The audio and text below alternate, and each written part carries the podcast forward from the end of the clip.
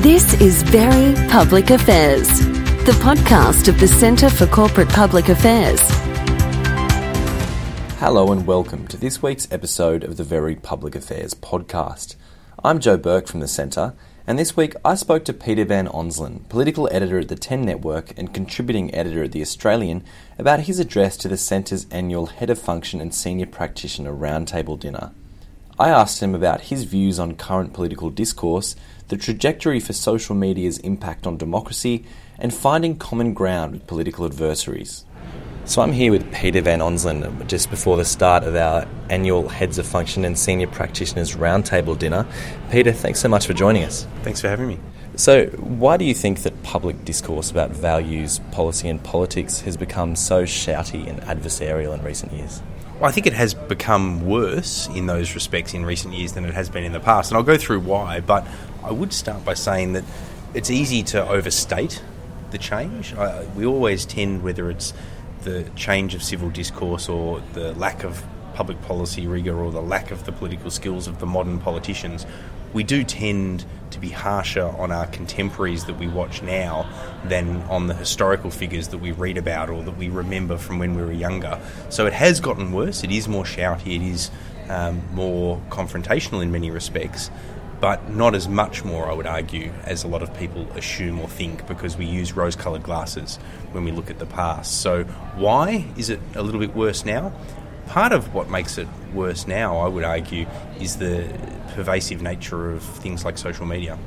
It's easier now for the political class, A, to be found out for their nastiness because there are more platforms at which people can read about it and listen to it and hear about it.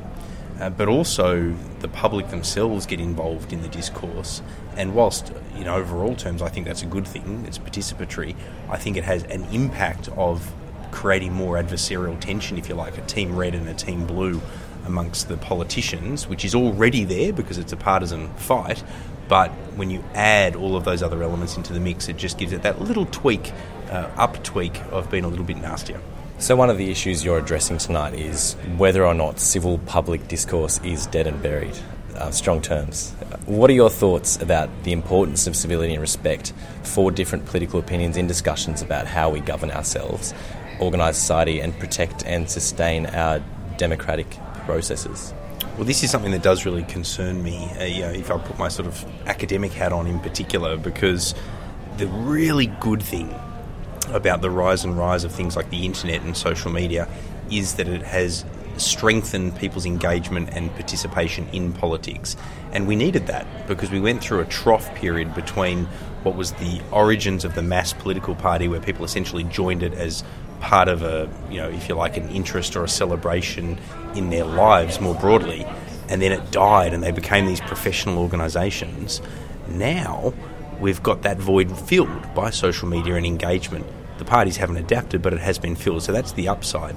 What's so concerning, though, on top of that upside, is that it's become very silo based. And what I mean by that is that you know, it's an echo chamber in individual sections of social media where people talk to one another. So the discourse is gone. You know, once upon a time, a left winger and a right winger could have a debate or could have an argument, and it was civil because they understood each other's perspective and they respected it, even if they didn't agree with it.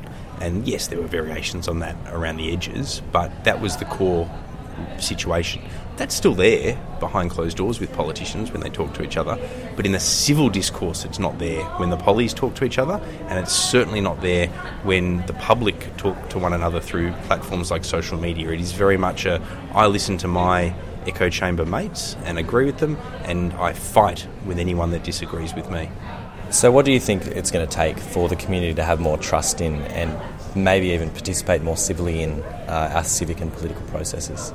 Gee, that's a that's a hard question to answer because the, once upon a time, the trust that people had in political parties when it was a mass party phenomena was really more built around, uh, if you like, a, a, tribalism of partisanship. You know, you, your parents voted one way, so do you, nine times out of ten, or, or you pick your team and you stick to it, even if you've got you know some value disagreements along the way.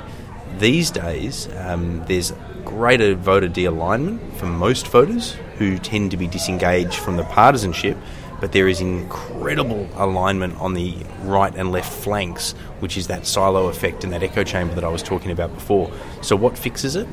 I think that the only way that the Australian political discourse is fixed is if there is a breakdown of the major parties, the team red, team blue phenomena. But I don't see that happening. That's the thing. It's a very rigid system here. It's supported by compulsory voting and public financing and all sorts of advantages that make it hard to disentangle the major parties from being so dominant. So I don't have a great answer to that because I, I think there's going to be a lot more uh, of the downside before we get to that sort of an upside that might solve things. If I had to pick one thing, and this is a bit of a cop out, but it is true, uh, leadership theory tells us that you know that sort of great leap leader can have a real impact. So we haven't got a lot of them in politics at the moment, but when the next one comes along, maybe that'll help. So we talked about social media briefly. Um, it's a hard question to answer on whether or not it's good or bad. Looking forward, can you see it becoming a, a better thing or a worse thing for our participatory democracy? Oh, I, I, think it has to, in time, become a better thing. But you know, there, has got to be. You know, I mean, I'm not one for regulation, but for example, anonymity attached to social media use on Twitter is a problem. On Facebook, as much as there are transgressions, people aren't anonymous, and that immediately changes the nature of the discourse. Very few people that say things to you on social media that are aggressive or, or downright slanderous would do it face to face. And in fact, they even often back away from it when confronted on Twitter when they are, in fact, still anonymous. So there, there, there just needs to be some tweaking, I think. You know, social media is still in its infancy, uh, the same way that any new uh, platform or any new technology uh, gets better the more it's used and better understood. I think social media will as well. I don't think it's going to get worse. Uh, I actually think that the worst parts of it come out early and I think that there will be a path for it to get better. That's a lot of food for thought for everyone. Thanks very much for joining us, Peter. Thanks for the chat. Cheers. If you enjoyed this episode of Very Public Affairs, subscribe in iTunes and leave a review. For more, visit the Centre for Corporate Public Affairs website at www.accpa.com.au.